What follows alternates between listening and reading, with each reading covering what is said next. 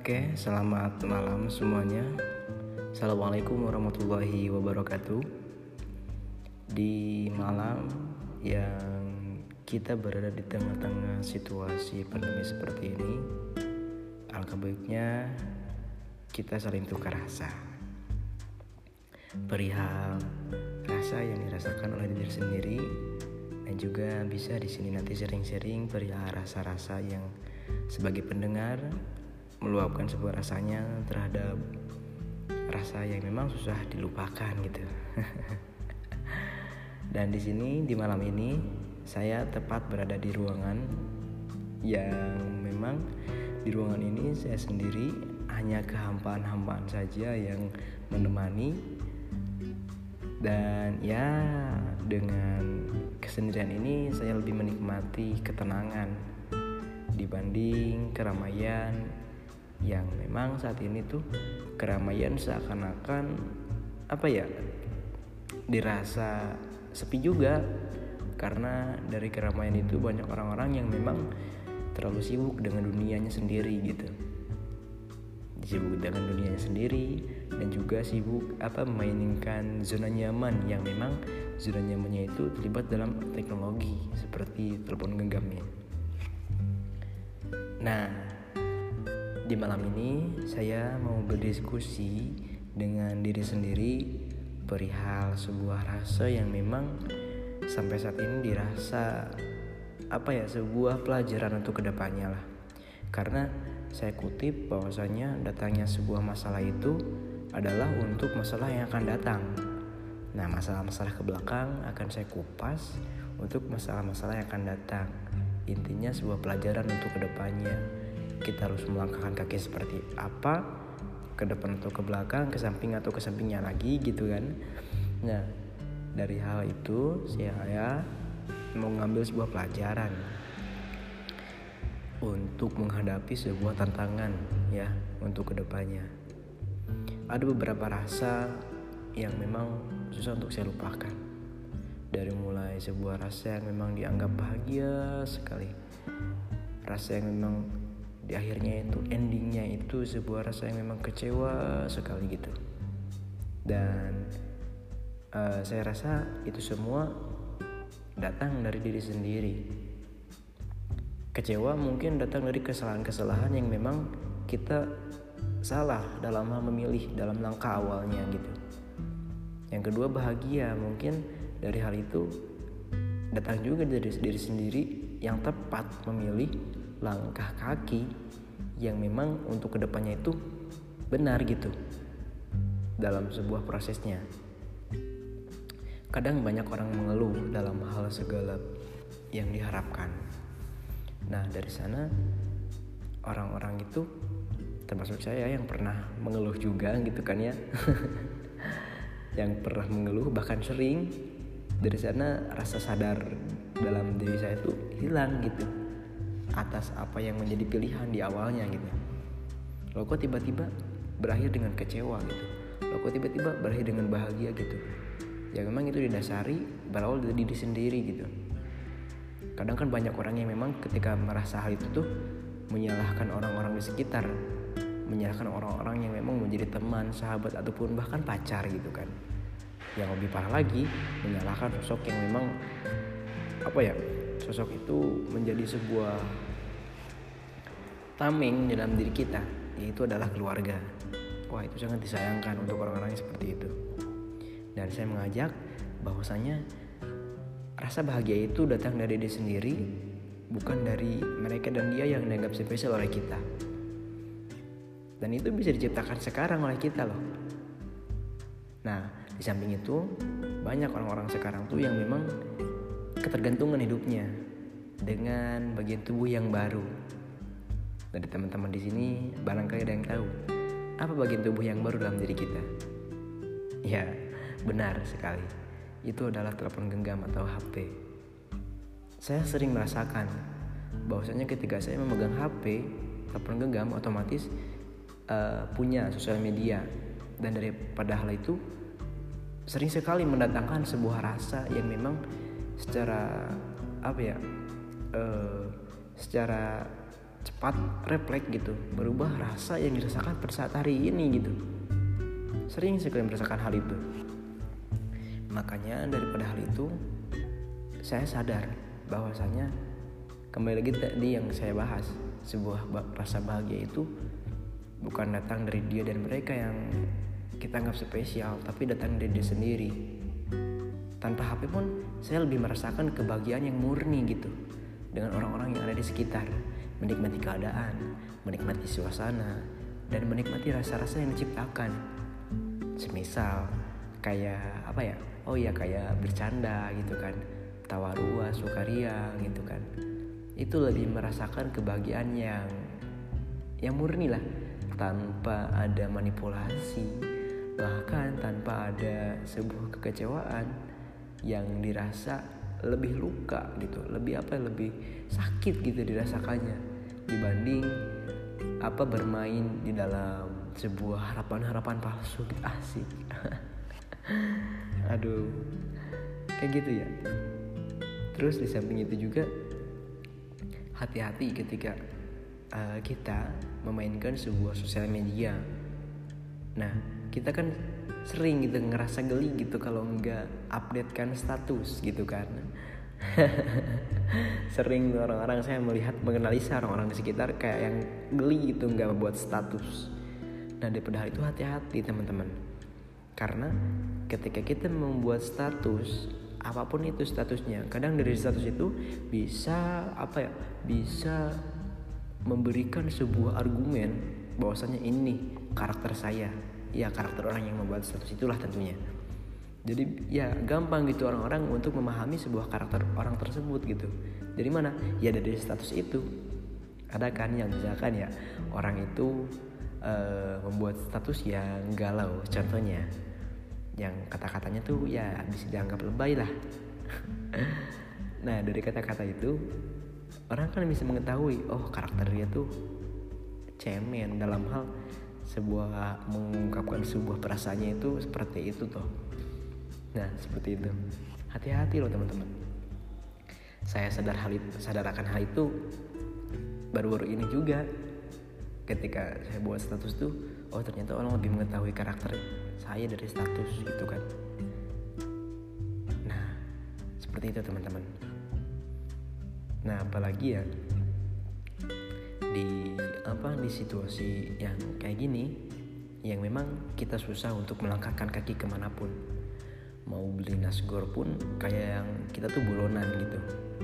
Bahkan ketika mau beli nasgor tuh langsung disuruh take away gitu. Langsung pulang beli bungkus pulang gitu kan. Lebih banyak orang lebih menikmati apa telepon genggam yang ada di telepon genggam. Nah dari hal daripada hal itu hati-hati juga. Kita langsung mengasumsi sebuah informasi-informasi, sebuah status orang lain gitu. Yang memang daripada hal itu merugikan diri kita sendiri, teman-teman. Dan juga merugikan banyak orang gitu. Nah, daripada hal itu saya mengajak ketika kita mendapatkan sebuah informasi, di sana tuh kita, saya sendiri mengajak kepada teman-teman semua untuk menganalisa, memperhatikan terlebih dahulu siapa yang membuat informasi tersebut, siapa yang memberi berita tersebut. Itu bisa merugikan diri kita sendiri. Iya loh teman-teman. Banyak kan sekarang orang-orang yang memang mengasumsi sebuah informasi yang hoak gitu. Berusaha apa semaksimal mungkin membuat opini yang secantik mungkin gitu. Untuk apa? Untuk dipercayai oleh orang-orang banyak gitu hati-hati teman-teman oke kembali lagi kepada sebuah rasa ya terlalu jauhnya ngomongnya soalnya gak ada lawan bicara barangkali teman-teman yang mendengar ini uh, mau apa mau menjadi lawan bicara saya oke ayo gitu. Silakan DM saja di Instagramnya di @ahudori. Nah terus? Perihal sebuah rasa yang memang saya rasakan dari semenjak saya mengenal dunia sebuah rasa itu dalam dunia cinta lah tentunya. Ya dari dulu tuh saya rasa ketika rasa bahagia datang itu pada saat tentunya pandangan pertama dengan seseorang gitu kan. Ngomongin bucin kayak gimana ya? Geli juga gitu ngomonginnya. Tapi ya inilah sebuah apa sebuah narasi nyata gitu yang saya rasakan saat ini gitu.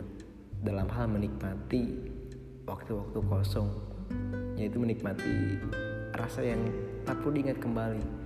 Namun hal itu selalu terngiang gitu dalam benak dan dalam pikiran gitu bukannya apa-apa. Justru itu tuh tentu buat uh, sebuah pembelajaran lah ke depannya. Ketika kita menginginkan seseorang dalam hal pendamping hidup nah tentunya harus bisa mengambil pelajaran dari sebelumnya.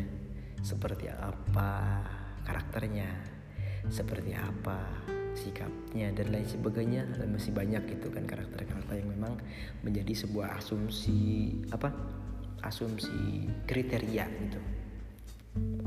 Dalam memilih seseorang gitu. Kembali lagi rasa bahagia itu kan datang pasti pada saat pandangan pertama ya. Di mana rasa bahagia itu murni datangnya. Dia melakukan sikap apa pun yang memang ada keterkaitan dengan kita kita anggapnya itu lebih baper lah bisa dikatakan gitu kan. Bawa perasaan dari kitanya dan seakan gitu sangkaan kita tuh uh, berlebih lah ketika melihat dia gitu. Dia melirik di kita gitu. Seakan-akan sebuah sinyal ditransfer kepada kita. Tentunya sinyal bahagia. Dia bahagia dan kita juga bahagia. Dan dari sana kita saling tukar kabar. Masya Allah saling tukar kabar. Lalu tukar apa pemikiran dalam hal sebuah rasa tentunya ya Allah masih apa ya. Ya kayak gitulah si uh, siklus dalam sebuah percintaan dari awalnya tuh dari pertamanya dari star kita mengungkapkan sebuah rasa. Lalu berlanjut ke pertengahan hubungan yang di mana di pertengahan hubungan tuh mulai tuh datang bintik-bintik masalah. Ada yang kesalahpahaman ada yang cemburu berlebihan. Dan ada juga yang memang menghilangkan sebuah teman atau persahabatan gitu. Ya itulah siklus yang saya rasakan ketika ya dalam satu hubungan gitu. Nah dari sana datanglah sebuah peraturan-peraturan dalam sebuah hubungan. Oke sayang, contohnya seperti ini misalkan, silakan kamu tuh apa berbaur dengan siapa pun, sahabat, teman, cari sebanyak-banyaknya. Tapi jaga perasaan aku, misalkan contohnya ya, ini sebuah percintaan ungkapan yang pernah saya utarakan gitu. Nah dari sana seakan-akan mempersempit apa ya mempersempit sebuah tingkah pola kita dalam kehidupan kita mau bertingkah ini berpikir dulu wah ini menyakiti hati uh, seseorang yang dianggap spesial kita nggak? Iya kayak gitu. Seakan-akan memperkecil circle kayak gitulah istilahnya tuh. Eh bukan ya. Kalau memperkecil memperkecil si circle itu gak baik berteman dan bersahabat. Tapi ini lebih kepada sebuah penekanan untuk kita bersikap kepada teman dan sahabat kayak gitu. Itu salah satu contoh ah, propaganda. Mungkin ya bisa jadilah sebuah contoh propaganda dalam percintaan gitu. Nah merajuk pada sebuah akhir yang memang setiap orang tuh tidak menginginkan akan hal seperti ini gitu dalam dalam langkah awal kita mengenalkan eh mengenali sebuah dunia percintaan gitu. Yaitu sebuah perpisahan yang kadang banyak orang dalam hal perpisahan itu secara baik-baik ada nah itu bagus dan ada juga orang yang memang ketika berpisah itu seakan-akan tak ingin lagi mengenal sosok dia gitu. Yaitu karena terlalu sakit hati mungkin ya. Dalam apa dalam menghadapi sebuah masalahnya gitu. Tapi kembali lagi dari perkataan awal saya tadi segala hal yang terjadi, segala masalah yang terjadi dalam kehidupan ini tidak luput itu datang dari diri sendiri gitu. Ya ketika tidak ingin merasa sakit hati, ya jangan diawali oleh kita gitu dalam hal sebuah perjuangannya gitu. Dalam hal seperti ini contohnya. Ketika kita tidak siap sakit hati, jangan siap untuk apa mencari cinta sejati ya kadang ketika kita mencari cinta sejati nggak akan ada gitu selain daripada mahabbah ilahi gitu ya nggak akan kebayang lah oleh kita cintanya Tuhan kepada kita gitu. Cintanya Allah kepada kita. Sampai saat ini kita bisa hidup di dunia gitu bisa menghirup oksigen gitu secara gratis. Masih bisa menikmati apa udara segar kebahagiaan-kebahagiaan yang memang sempat kita tidak syukuri gitu. Karena akan sia-sia ketika kita mencari cinta sejati dari seseorang gitu. Yaitu kembali lagi kepada diri kita gitu. Ya kalau gak, belum siap jangan awalilah. Gitu. Kalau misalkan siap ya oke terima resiko gitu. Resiko yang akan kita hadapi ke depannya. Yang namanya masalah pastilah akan ada. Namanya juga kita masih di dunia gitu kan. Mustahil tidak ada masalah pasti ada masalah. Sempet gak teman-teman di sini berpikir ketika ada masalah itu seakan-akan kita berpikir oh ini nih. Ini proses terbenturnya kita gitu untuk sebuah bentuk yang memang menjadi sebuah kesiapan menghadapi masalah-masalah ke depannya jadi istilah ini ada nampak asli gitu adanya. Terbentur terbentur terbentuk yang akhirnya. Nah konteks di sana kan dua ya terbentur terbenturnya. Maksudnya dalam dunia nyata tuh banyak gitu. Dan istilah terbentuk itu satu satu rasa atau satu sifat yang siap menghadapi beberapa sifat lainnya dalam masalah yang akan datang. Sana maksudnya. Tapi hati-hati. Ketika sudah terbentuk keimanan kita harus kuat juga. Kalau gak kuat ya pasti bubuk lah akhirnya. Itu bahasa Inggrisnya bubuk gitu. Aduh ada ada gini ya dalam pembahasan ini. Tapi gak apa-apa kan ya. Ada sedikit banyak-banyak kayak gitulah. Nah seperti itu teman-teman. Yang ngerasa yang dirasakan oleh saya sendiri pada saat ini lebih kepada hmm, menyadarilah yang tadi saya ungkapkan menyadari akan hal. Ternyata eh ternyata sebuah kebahagiaan itu tidak datang dari mereka dan dia yang apa yang dianggap spesial oleh kita tapi datangnya dari diri sendiri gitu. Dan itu bisa diciptakan oleh kita sekarang. Dan saya itu lebih menikmati untuk saat ini tuh ya lingkungan sekitar gitu. Teman-teman yang ada di sekitar terus apalagi benda-benda yang ada di sekitar keadaan-keadaan yang ada di sekitar lebih menikmati akan hal itu.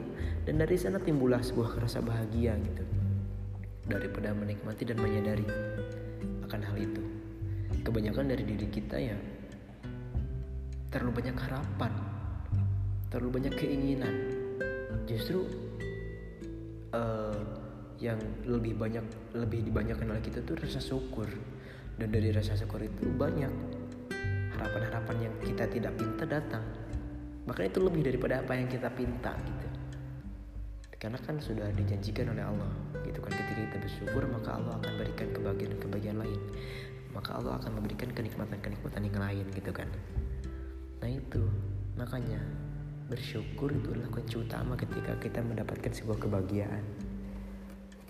Tentunya ketika kita apa uh, bersyukur itu didasari atas dasar keinginan kita tuh tidak terlalu jauh dan melihat orang-orang yang lebih dari kita tentunya melihat orang-orang yang memang ada di bawah kita gitu. Ya Tuhan mereka masih seperti itu saya sudah seperti ini. Bersyukurlah gitu kan. Nah dari rasa syukur itu nggak tahu kenapa gitu kan. Allah memberikan sebuah rasa yang memang melebihi daripada harapan-harapan kita gitu. Ya Allah luar biasanya gitu kan kecintaan Tuhan kepada kita, kecintaan Allah kepada kita gitu tanpa kita sadari. Seperti itu. Nah, makanya saya mengutip sebuah ungkapan dari kitab hikam yang intinya uh, Nikmati bayanganmu sebelum apa yang terjadi tidak seindah apa yang kamu bayangkan. itu sebuah ungkapan yang saya anggap lucu tapi dalam gitu istilah itu. Dan nyatanya faktanya iya bener. Nyata gitu.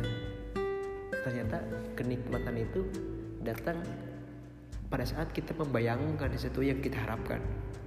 Ya enggak contohnya misalkan saya ingin apa mempunyai telepon genggam yang misalkan ya kalau uh, apa tipe HP yang paling mahal itu misalkan contohnya iPhone 12 yang mas apa yang sekarang uh, yang sekarang lagi booming boomingnya tuh. Kita bayangkan ketika kita punya wah saya tuh ingin seperti ini ketika punya HP itu. Saya ingin membuat sebuah channel apa channel YouTube karena bagus ininya misalkan bagus kameranya. Nah membayangkan gitu kan tapi kan dalam kebahagiaan itu datang sebuah kebahagiaan rasa bahagia. Karena walaupun belum memiliki, memiliki tapi kita sudah bisa membayangkan ketika kita sudah punya gitu. Tapi kan nyatanya coba kalau di akhir ketika kita punya HP itu paling satu hari dua hari tiga hari lah ngerasain rasa bahagianya gitu kan. Itu sebuah kebahagiaan yang gratis menurut saya. Contoh lain misalkan kita menginginkan sebuah baju atau pakaian yang misalkan ya kalau di laki-laki itu distro nah duh saya membayangkan ketika kita mempunyai apa baju langki misalkan ya. Membayangkan wah ketika kita punya baju itu saya akan pakai nanti misalkan pada saat lebaran. Nanti saya akan saya pakai ketika kita datang ke pesta orang gitu kan. Itu kan dalam bayangan wah bahagianya luar biasa. Tapi ketika udah punya nah kebahagiaannya itu udah satu hari dua hari ketika pada saat itu kita pakai setelahnya ya biasa-biasa aja gitu. Begitupun dengan sebuah rasa. Ketika kita menginginkan sebuah rasa dari seseorang itu nikmati dalam bayangan-bayang angan gitu. Dalam harapan-harapan itu bayang nikmati gitu. Karena terkadang kebahagiaannya itu datang murni pada saat itu enggak saat kita memiliki rasa itu dari seseorang iya benar faktanya seperti itu. Masya allah. Makanya closing statement dalam pembahasan ini jadilah penikmat takdir gitu kan. Jangan jadi penghujat takdir. Oke sekian mungkin obrolan obrolan obrolan apa ya?